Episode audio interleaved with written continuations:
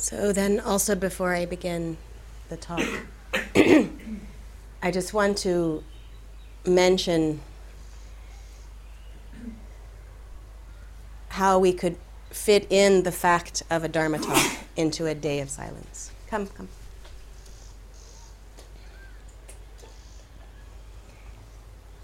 Just like it's easy when there's not much to do during the day, it's easy that the meals take on a huge importance. And that can be beautiful. We can enjoy every mouthful, even of flavors that we don't like so much sometimes. Or it can be a pain when the mind wants to go to lunch, when is the bell going to ring, or whatever. And similarly, now suddenly there's an hour that there could be words the whole time. And it would be easy for that to take on more importance than it really has. So it's relatively unimportant. What's more important already is happening. And sometimes you may feel that, and sometimes you may not feel that. But I want to just say, not to make too much of the, the words. It's helpful and relatively unimportant.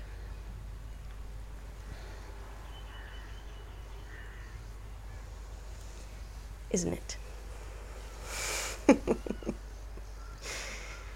I'd like to call this talk by borrowing a line from a modern prophet who's a poet who's still alive in the United States. His name is Wendell Berry. The doors have opened.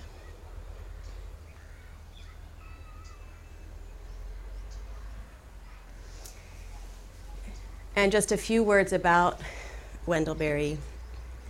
That he was a kind of groovy New York City poet with other groovy New York City poets who are even more famous than he. And then something started to kind of clunk, clunk, clunk. It wasn't working for him. And he went back to the land where he had grown up and where his family had lived and farmed in the southeastern United States. Kentucky, famous for the horse race. It's very green. And he he did actually actively farm. And that's always, you can taste the earth in his poems, the earth of where he worked.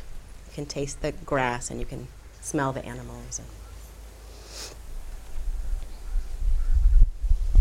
And, and so he he's very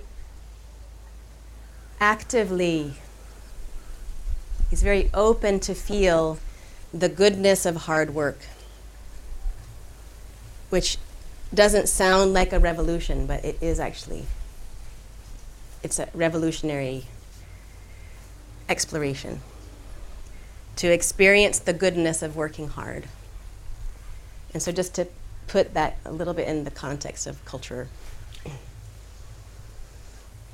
where we've where we've come to what seems like maybe sort of the end point. We've come to an extreme of, instead of me doing the hard work, I will more or less in some way or another enslave you to do it for me. So that's been happening for some few thousand years, give or take a few thousand years. And this obviously has echoes with what I was saying yesterday about dignity that we can't buy, we can't buy.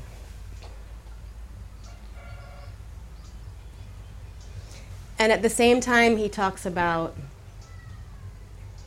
how good hard work is and how much, even on a farm, happens while we sleep. So the goodness of both, the hard work and what we can't do but happens, to bring nourishment, to bring actual food and similarly spiritual food.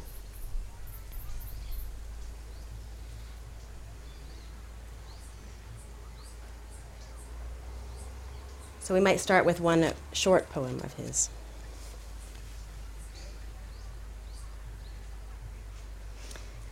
There's a collection of poems called Sabbaths, and now he's come out with a new, a new one This is from the old one. So Sabbath is, in the Judeo-Christian tradition, a day of rest after the days of hard work. And it fits together necessarily, the hard work and the rest. He doesn't mention anything about that in this poem, but you need to know that, I think. And because there's, he's a U S poet, he's not thinking about you if you're not native English speaking. So I'll, I'll break it a lot the first time through, and then we can read it more fluidly. So the pasture, so that would be like a field where animals eat. The pasture, bleached. So that's what happens if you leave your laundry in the sun here without any chemical. It loses its color. The pasture, bleached and cold two weeks ago, begins to grow in the spring light and rain. The new grass trembles, so that's like lightly shaking. The new grass trembles under the wind's flow.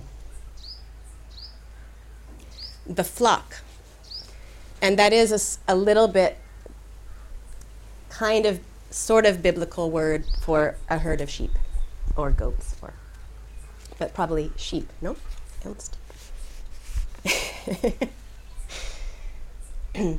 The flock, so a bunch of sheep. Barn weary, so they've been all winter inside eating dried hay, probably. Dry grass. The flock. Barn weary, so tired of being inside. Comes to it again. Comes to the, the field.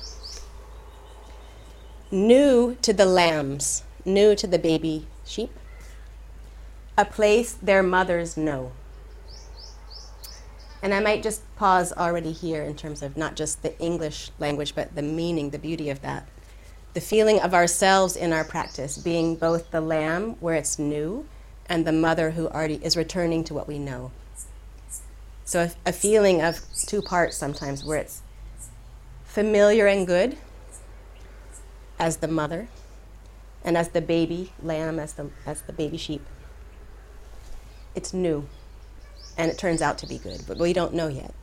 But our mother is there. So sometimes that feeling could be allowed or cultivated in our practice. It could be helpful. When it just feels too new, too unknown, or if it feels too known, just to invite the other aspect. So I'm, I might back up, since it's a short poem, to the beginning and roll again through. Okay? The pasture, bleached and cold two weeks ago, begins to grow in the spring light and rain. The new grass trembles under the wind's flow. The flock, barn weary, comes to it. It almost should be again, because it's a rhyming poem in this world of not rhyming. New to the lambs, a place their mothers know, welcoming, bright, and savory in its green, so tasty, delicious in its green, the grass, the field. So fully does the time recover it. Nibbles of pleasure go all over it. So nibbles are little bites.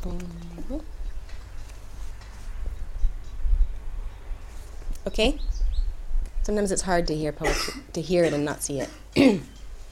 Anyone need something repeated for now? Or any question about the words or... Okay, good. Yeah, I didn't do much with that. Okay. So the flock, the group of sheep, barn weary, comes to it again, to the field, to the green. New to the lambs, a place their mothers know, welcoming, bright, and savory in its green. So fully does the time recover it. So fully does, just with time passing, but also not being overused, not being misused, the land naturally allows the grass to grow again. The grass allows the land to turn into grass. So there was nothing, and then there's grass again by itself. So fully does the time recover it, the field, the pasture. Nibbles of pleasure go all over it. It's good food, isn't it?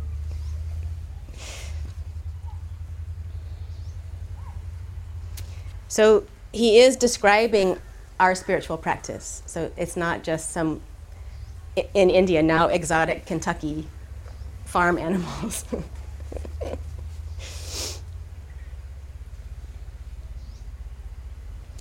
Sometimes we get the feeling of time, enough time has passed and green has grown and it's welcoming. And I would, I would venture, I would dare to guess that maybe at all times somewhere there is a field. So you might wish the field were in your emotional life, but your emotional life is bleached and cold. But somewhere else, I would guess, I would dare to guess that yet there is a green field, welcoming, bright and savory. And I especially like this poem here where we have the rice fields, because hearing the words welcoming, bright, savory, it does something. But when you see it, when you're living next to it, it can, uh, we can absorb it maybe better.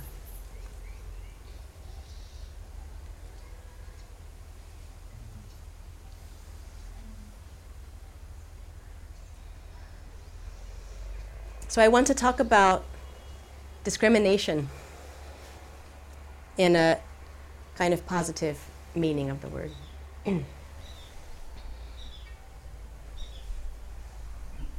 Yesterday with the Dogen lines, where there are experiences that appear and disappear and are completely gone.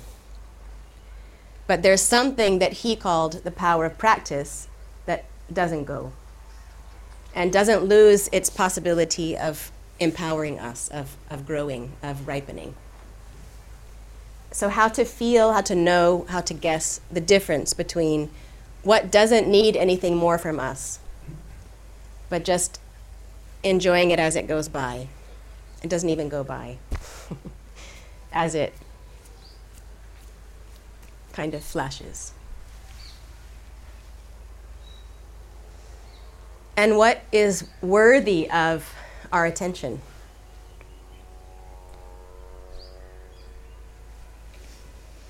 So discrimination, the word, generally we mean discrimination, we mean someone is discriminated against for an unfair reason, because of the color of their skin, the shape of their body, the way they speak, the amount of money that they have or make or their parents have or whatever they pretend to have or whatever.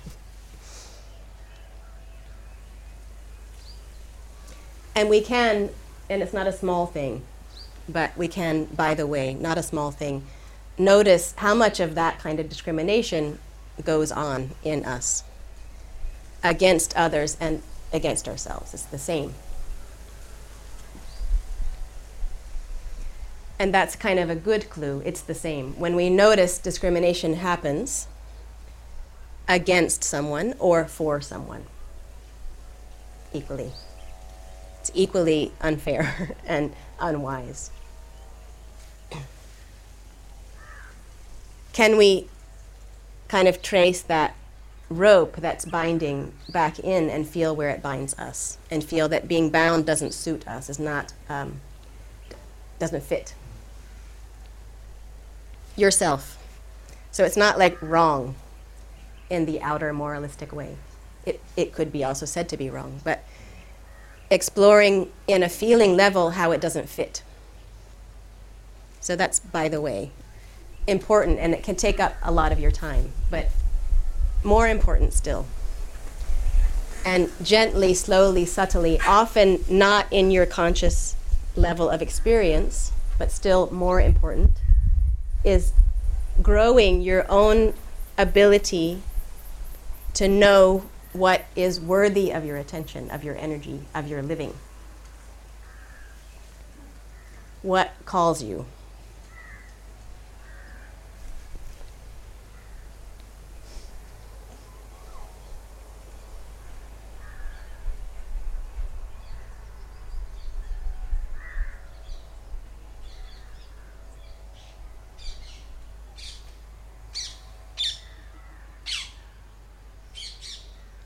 So, do you think you would like a story first, or just a little explanation first? We may not get through both today, so. Story.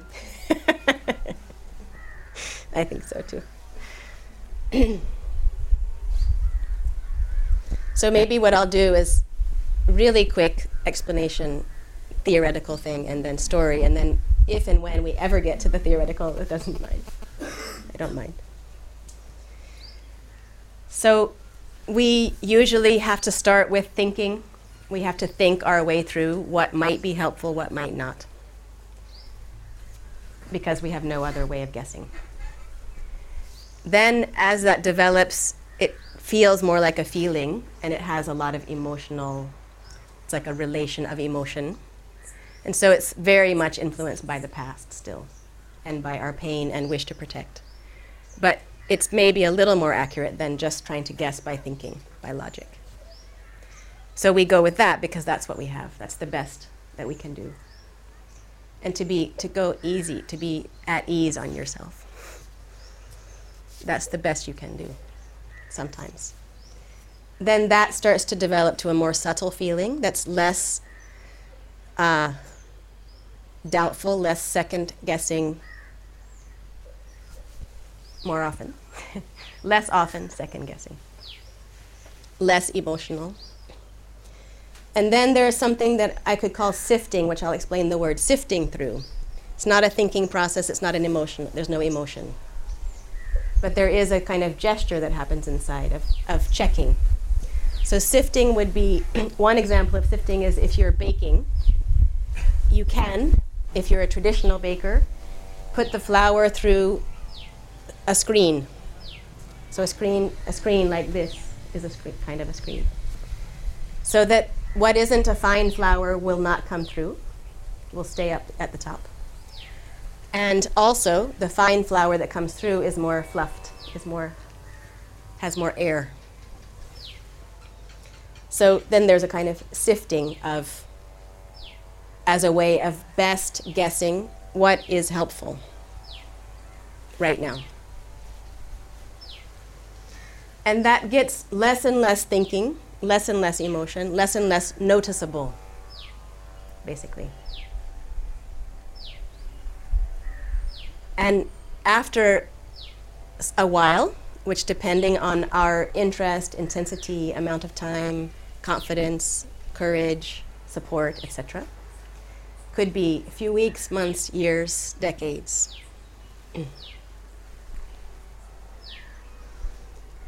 There's not willpower involved either. There's not trying involved.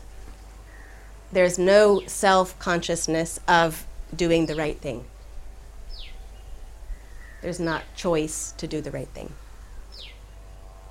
But there could be an enjoyment of the fluidity and the rhythm. So that's the, the quick sketch of the explanation.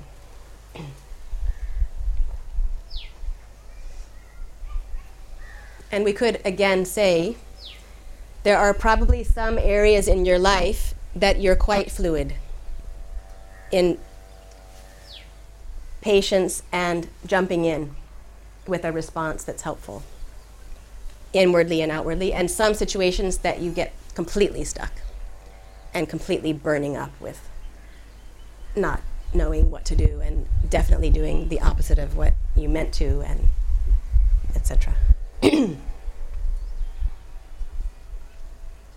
And that can already help get out of our usual way of looking at ourselves as black or white, as totally going great or totally going terrible, which is a way that we pass our time, and something in us must enjoy it because we do it a lot.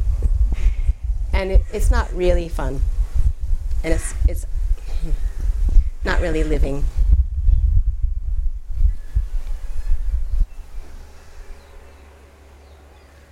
And as we come to the more fluid, the main reason for the poem, with the field that comes green, just because it happens to be that there's more light and some rain in springtime, and because it happened to be treated well in the past. Similarly, as we can leave behind the discriminating thinking, like, oh, this is right for me, I must do it, and this is definitely wrong for me, I must not do it, we start to leave that behind. And after some time, different reference points that we made like that, that were helpful at the time, get completely healed. So it's, it's again, just a new green field that we're free to venture on and nibble, and it can be delicious. It's, it's not a going against or a going towards.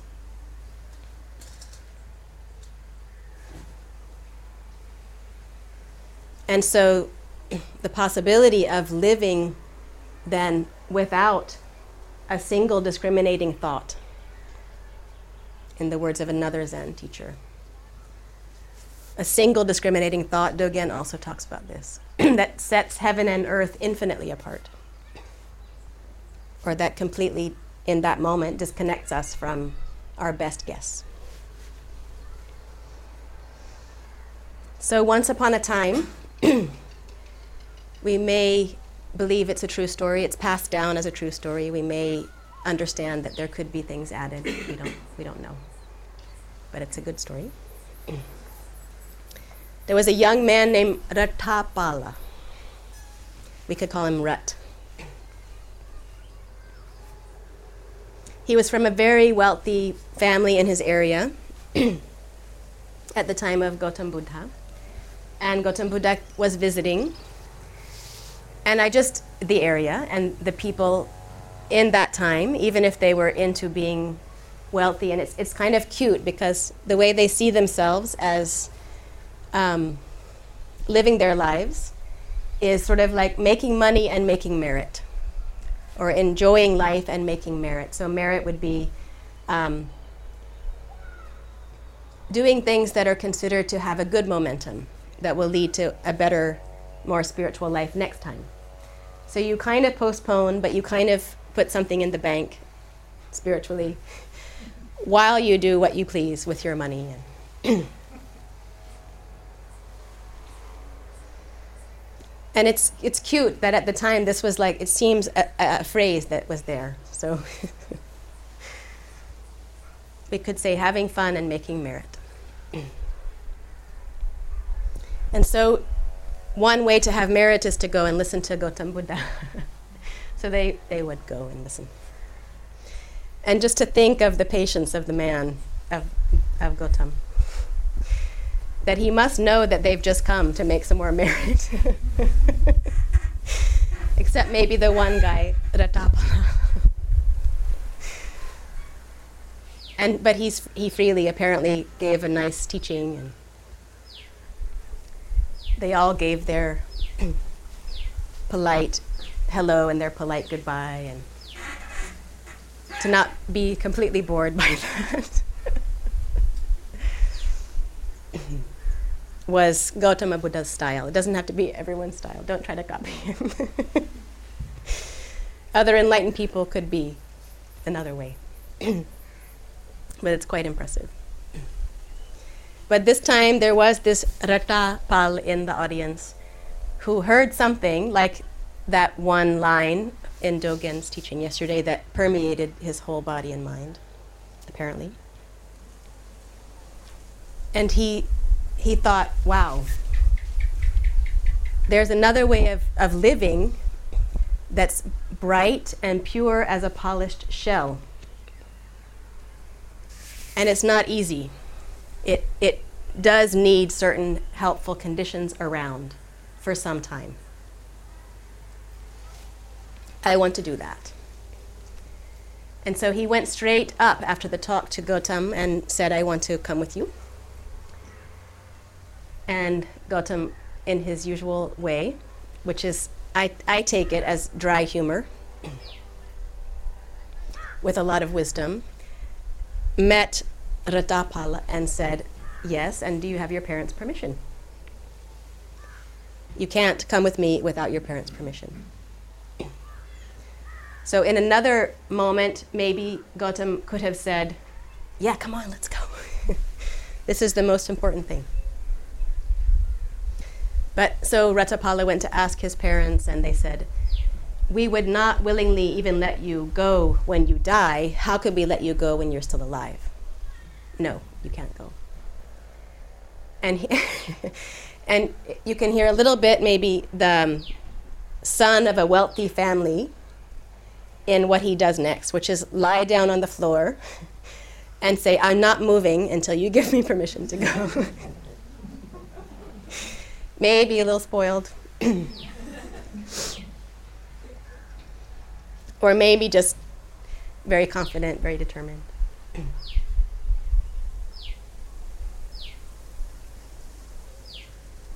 His friends tried to convince him in the same way that his parents could never let him go. He, he, he shouldn't try to go. And he says the same thing. I'm, I will either die and they will let me go, or I will go and they will let me go. So then the friends tell the parents, and the parents accept. And they say, okay, you can go, but you must come to visit. And that works. That's, everyone is okay with that compromise. And a couple of weeks later, the group of people who are practicing with Gautam move on, and they just walk day by day to a completely different part of India. And there they stop, near Shravasti, and they practice. And somehow, Raṭṭhapāla, and it says before long in the text, before long, which I like. It doesn't say sort of, sometimes it says before the next moon or whatever. It, it gives an actual sense of time. It just says before long, which in spiritual practice, what is long? What is before long? So before long, his practice came to fruit, and what people practiced for happened for him. It unfolded. And then he knew, now I could visit my parents. So again, sometimes we have the image of an enlightened one as someone who would be kind of um, careless, because he doesn't have to go to see his parents. It's not because he should, but it feels appropriate to him. There's that discrimination that he can go now to visit them. He can go back to the situation that he couldn't be in before. He couldn't be in that situation and meditate before at home. But now he can. So the field is green again.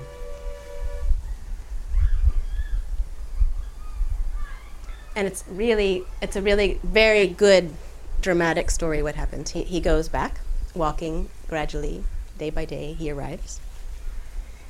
Now he has his head shaved, he's wearing different clothes, he's carrying just a bowl, and he goes to his own home to ask for food for lunch.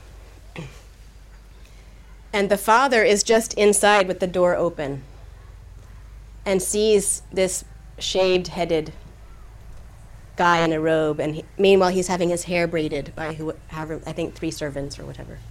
The father is having his hair braided, and he looks, he sees through the door someone coming to beg at the house with a shaved head, a meditator.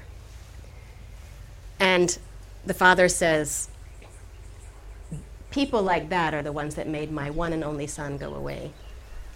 And so they not only didn't give any food, they not only didn't just say politely no, they gave what's called abuse in the text, so they, they probably yelled at him, you dirty beggar, which is what they were called, beggars. The name that Gotama Buddha, again, I think it's dry humor, called the people who were meditating with him formally bhikshu, so beggar. They don't tell us what the abuse was, they just say. And so Raṭṭhapāla goes away, and as he's leaving, he notice, notices one of the servants of the house is throwing away some old porridge. And I don't know if you've ever tried old porridge. It's so gross. So he asked the servant, since you're, th- are, you, are you throwing that away? And if you are, could I have it? Since I didn't get anything at the front door, can I have something at the back door? And as she's giving it to him, she recognizes, the servant, recognizes the familiar features of the face, hands, and feet. And she goes running to tell the, the mother of Raṭṭhapāla. And she goes running to tell the father of Raṭṭhapāla. And the father of Raṭṭhapāla goes running to find him. And by now, Raṭṭhapāla is sitting, leaning against some shelter somewhere, some shed, some little building somewhere, eating his old porridge. And the father says, oh, is it you? It's really you. Oh, please, my son, come home. I'm so happy to see you. And Raṭṭhapāla says, it is enough. I've already had my lunch.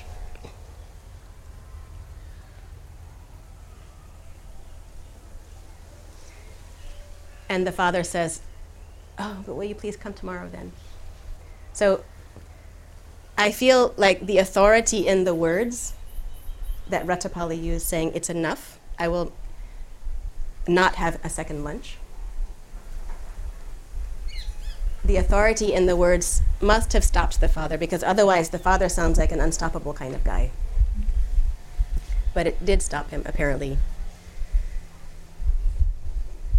And he went back and he got a trap kind of ready. He got piles of gold and covered them with a cloth, and he got all of the wives. So apparently Raṭṭhapāla had more than one wife, and he got them all. He gave them gold jewelry, and he said, make yourselves to be as um, something like comely and dear, so as beautiful and beloved as poss- as you ever could have been, as he used to love you that way, as was attractive to him. Look as attractive to him as he used to love you to be, and be ready at lunchtime. And so Raṭṭhapāla came, and the father dramatically rips off the cloth on the piles of gold and said, this is only the treasure from your mother's side. There's also the treasure from your father's side, and there's also the treasure from sort of the estate in general, or something like that. And Raṭṭhapāla's like, yeah, right, where's lunch? Then the, the wives, or we could say ex-wives, or whatever at this point, go to him, and they're like, oh, Raṭṭhapāla. And again, it's, I, I, I wonder, it could be that there was some kind of innocence, or it could be that there's a bit of exaggeration over the centuries. But they go to him, and, oh, Raṭṭhapāla, my dear. And he says, please don't bother me, my sisters. And they say, oh, he called us sisters, and faint. So instead of wife, he's calling me a sister. And they fall to the ground unconscious, according to the story. This is where we can start to, I think, have a little bit of a sense of humor again.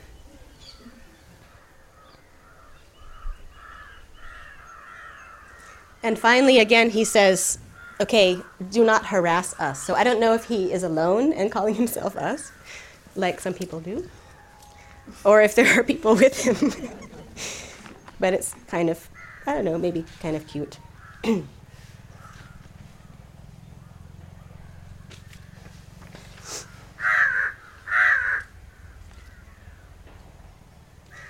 Okay, I, I have to tell you the line that the wives use. On him, even though the English is funny. The wives go running to him and, and touch him and say, what are they like, my lord's son, the nymphs for whose sake you lead the holy life? So they think there's got to be some sort of angels or celestial uh, nymph. How can you say nymph? Beautiful, beautiful female characters in your meditations that keep you meditating instead of being with us, because we're so beautiful. And he says, we do not lead the holy life for the sake of nymphs, sisters. And then they... And then he says to his father, householder, if there is a meal to be given, then give it. Do not harass us. And the father serves him with his own hands all kinds of good food until he's satisfied. And then Raṭṭhapāla has eaten and he's satisfied, but he still he still calls his father on the trap. He says, "The deer hunter set out a snare, a trap, but the deer did not spring the trap. We ate the bait and now depart, leaving the hunters to lament." So he said, "I know you were trying to trick me, and I took the good food, but I did not get tricked. Goodbye." And then he went to a neighboring king in the same area, the garden of that king. And that king was ordering his servants around saying, "Oh, go and clean up the garden because I want to go and have a pleasant time there."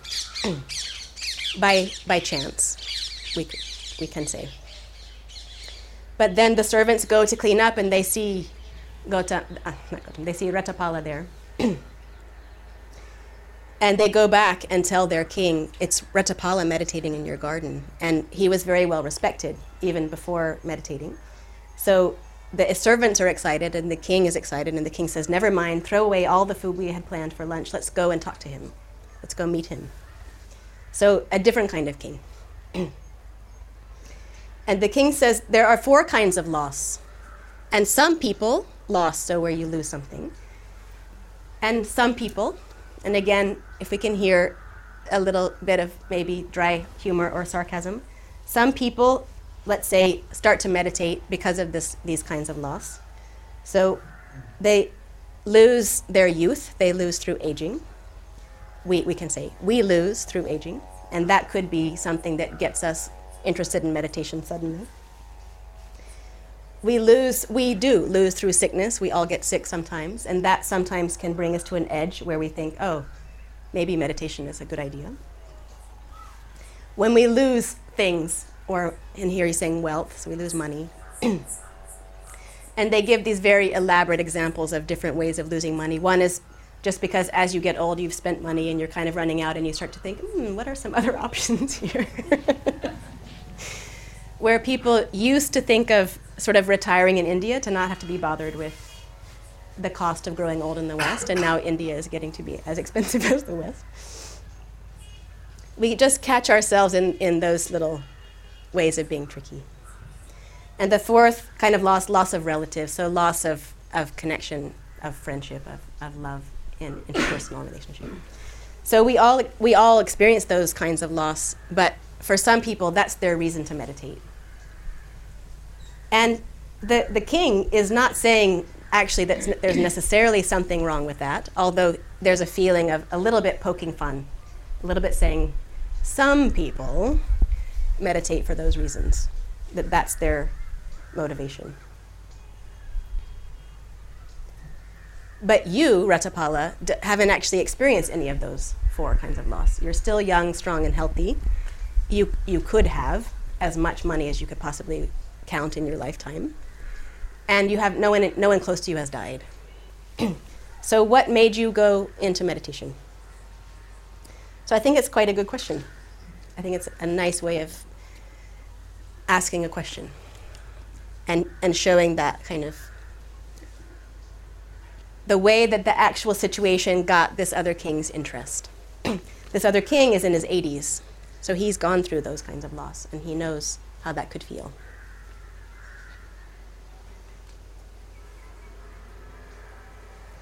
And Raṭṭhapāla gives four phrases, four lines from Gotama Buddha that resonated with him enough to inspire him to meditate, to devote his life to meditation. For long enough that then he was free to go wherever, any any field he could nibble, and not be caught in a trap.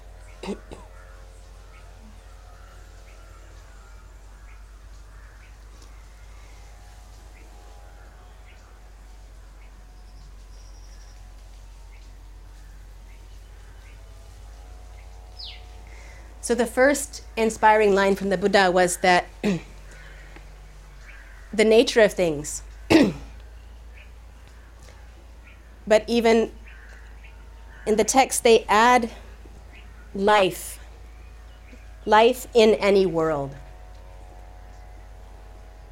So living, no matter how you find it, no matter what situation you find yourself in. And also, for them, it was very clear that there was not only human life on earth, there were other kinds of beings. For them, that was very clear. So that, that may be also what they're talking about. Whether you live in heaven, whether you live in hell, wherever you live, whether you live on earth. Living in any world is, in the words of Dogen, it appears, disappears. And I would like to get across the feeling, what I think was the kind of whiff, like the kind of, when you can just smell something, often in India, but it's not always bad. Like now we're getting a whiff of smoke, but or I am. Sometimes there used to be some night queen just on the other side of the circle before the building, some a flower that blooms in the evening that you can't, you actually, it's very hard to find the flower. It's a tiny green flower. But the smell, it's called Night Queen because she has a presence in the evening. So to feel the lightness of being, if we accept that living is continually swept away, the, the word, the phrase is swept away. Life in any world is swept away. I would like to ask you to feel how good that is. Thank goodness. It's all continually swept away. We don't have to do the sweeping. There's a lightness and a creativity. That when we get into that mode of working with the lightness of things, the light touch of things,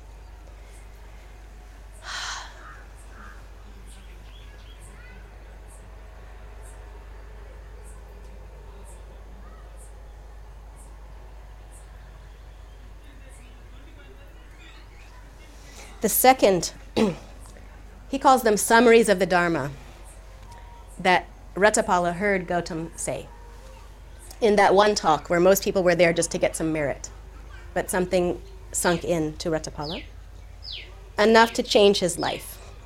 So the first is that life is, we could, I would put it like this, that life continually sweeps itself away and leaves us free, leaves us with a lightness. So we can hear these different qualities in the freedom of aliveness. The second is that the language that in the Buddhist kind of phrasing sounds negative, but we, we now we're so practiced in negativity that we have to actually make some bit of a little bit of a push to retranslate from that translation to ah, what does it actually mean? Life in any world, so no matter what situation, there's no protection. So that sounds scary.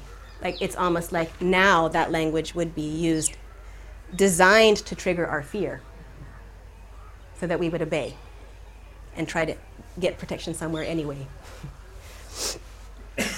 But if we're hearing that the nature of things is actually that there is no need to protect. It's not possible to protect. There's no need to protect. We can live without the mechanism of defense, of closing down, of fighting off. Without the mechanism of separation. And also, especially, without the mechanism of trying to get you to give me enough power to be safe.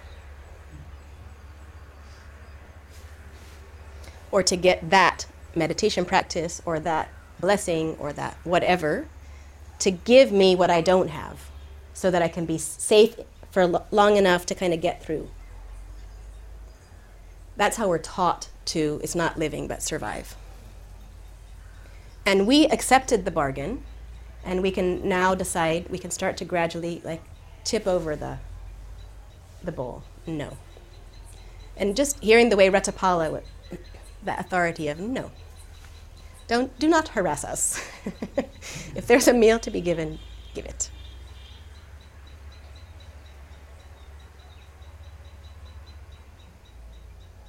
So if protection is an extra unneeded movement that costs energy that could be better used in another way, and that actually blinds us, it stops us from feeling what's, what living is, then what that means is that there's this tremendous openness, which it takes, so practicing gradually, to get used to the fact of. Because we got used to feeling that there was shelter and protection inside my me and you, inside my separateness. We we can feel right now that there is no protection in that. It doesn't give any shelter, it hurts like crazy. And that's what we're running from. But then we try to get more protection because it hurts. And so it makes us stupid. But just recognizing that the nature of things is this tremendous openness that we can gradually touch, allow, and start to agree with, start to go with.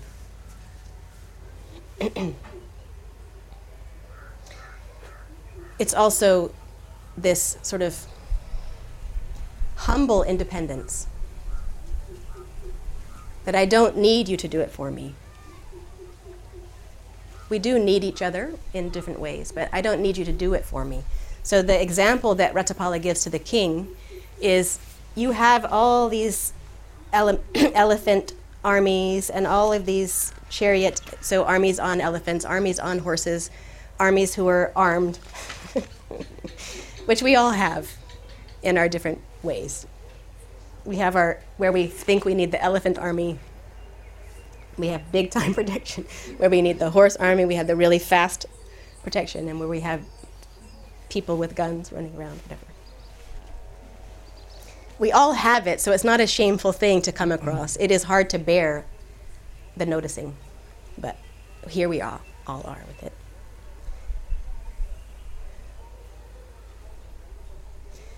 So Raṭṭhapāla says, what do you think, great king? Do you have any chronic ailment? So do you have any ongoing health problem? He's talking to a man in his eighties, so it's a good guess there might be. Not always, but. And he says he does have such such a problem that sometimes his relatives gather around and say, now King Koravya is about to die. Now King Koravya is about to die.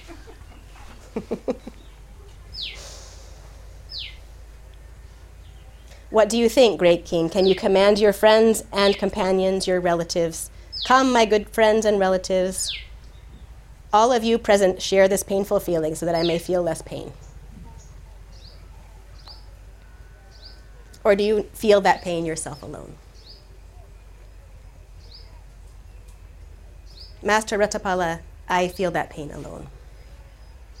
So again, the tendency towards pain. There there are also wonderful things that we do alone, that we walk alone, that we can. It's possible. It doesn't mean rejection of companionship, warmth, support, nourishment, et cetera. It doesn't mean creating an otherness that I, and then an aloneness as a separate thing. But there are steps that we can make that no one can do for us. So not only the chronic wind ailment that King Koravya has. And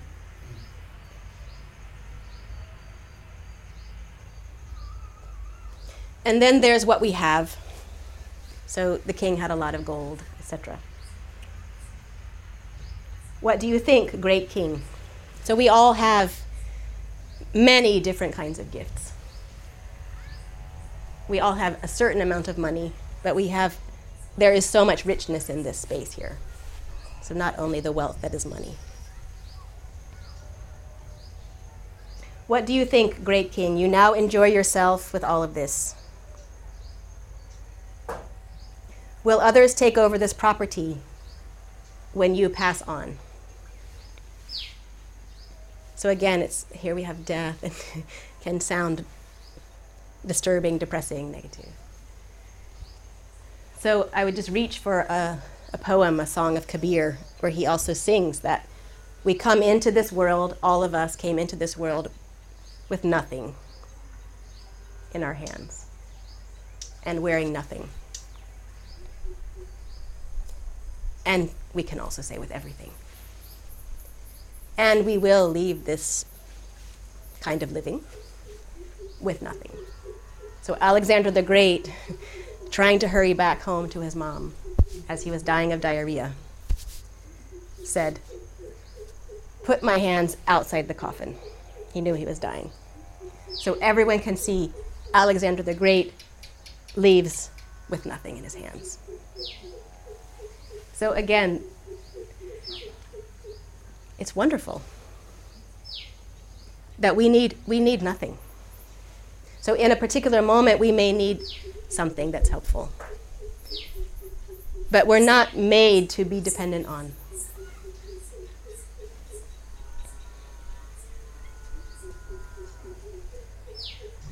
And it's quite a beautiful phrase in, in the teaching.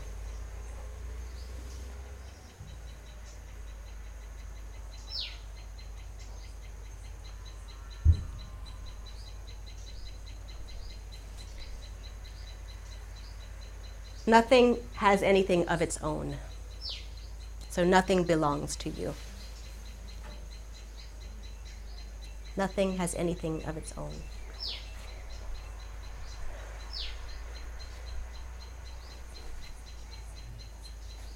Life in any world has nothing of its own.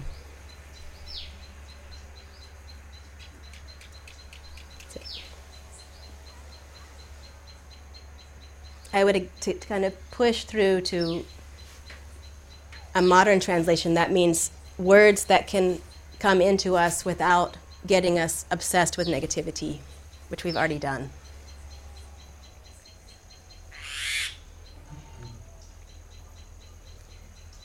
Is that it's not about getting something to belong to me, but resting into how you belong already. So a not need to need.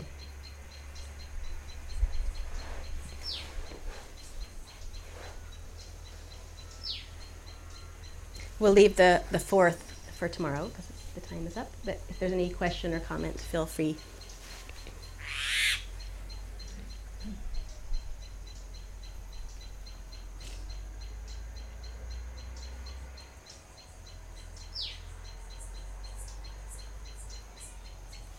So I just, I'd like to just bring the poem in again to feel how now a spiritual movement is from being obsessed, being easily taken over by interest in what's negative. A movement from there to what isn't missing and what isn't wrong and what is okay. Not to say that there is a thing like that, but how in a su- in our subtle experiencing, with our roots, we can start to feel, from time to time, a whiff, a little bit, sometimes a lot, sometimes a little bit, sometimes half a second, sometimes days, et cetera. A new way of living that has lightness, independence, openness, and not a need to own, but a feeling happy to belong, to living in any situation, in any world. Can you say own? Own. Mm. This is mine. Yeah, I know.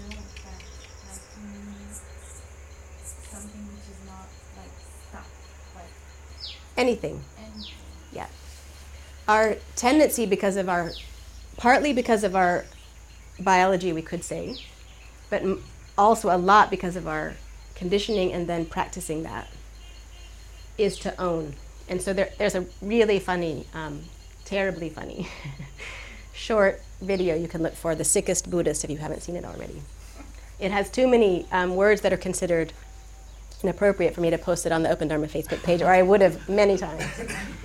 But anyway, it's in the rap language of Own, where he goes to the, the meditation retreat, and, and then he goes outside the hall and he's smoking and he's on the phone with his girlfriend during the retreat. And she says, "Hey, how's it going, baby?" And she sa- he says, "Ah, the teacher told us to do a forty-five meditation and forty-five minute meditation, and I nailed it in ten. ten. I'm obviously not a rapper. Sorry. And then she says, "Oh, cool, baby," or whatever, and he said he says "owned." So it's in the rap language, but it, it does it's we can appreciate how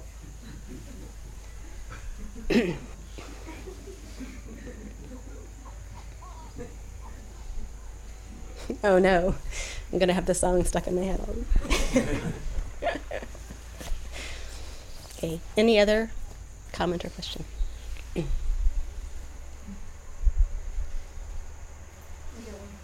Yeah. Maybe I missed it. Mm. But when the king said, "You don't meditate for this reason, this reason, or this reason, why do you meditate?" What was the king? He meditates because, or he went to devote all of his time to meditation for a period of time. In his case, as a monk, that was how he could get the most support at that time. Because he heard these four sayings that during that teaching, the teachings that the that Gotama Buddha gave to this big group of people, he heard, and four things really sunk in, and we did three of them. So one of them, oh, let's see, shall I turn to the book or the notes or the brain? Well, it's good, t- I can review the three that we did today. Um, one is that life or living in any world is swept away. And I'm saying, ah, we don't have to do the sweeping. We can let it be swept away.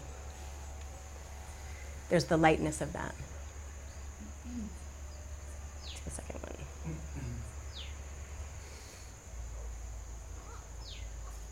Okay, notes.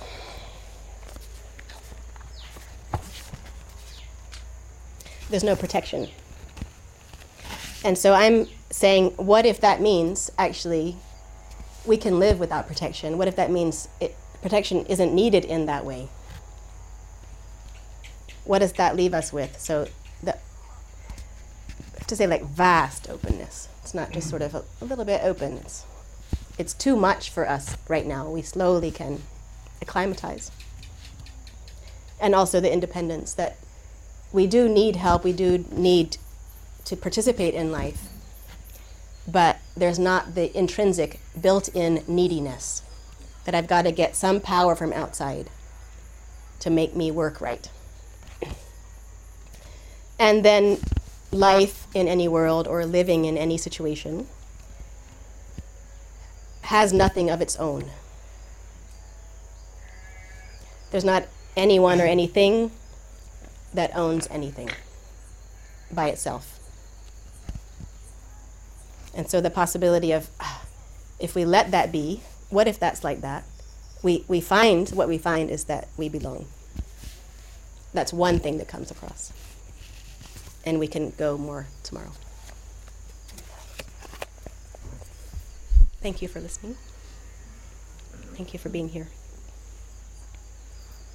May our practice and our lives be dedicated to liberation for all, in all directions, in all times.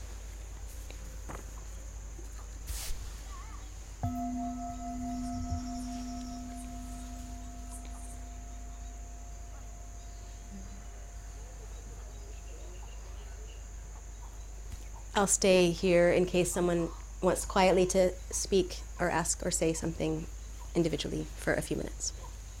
I'll be here for a few minutes.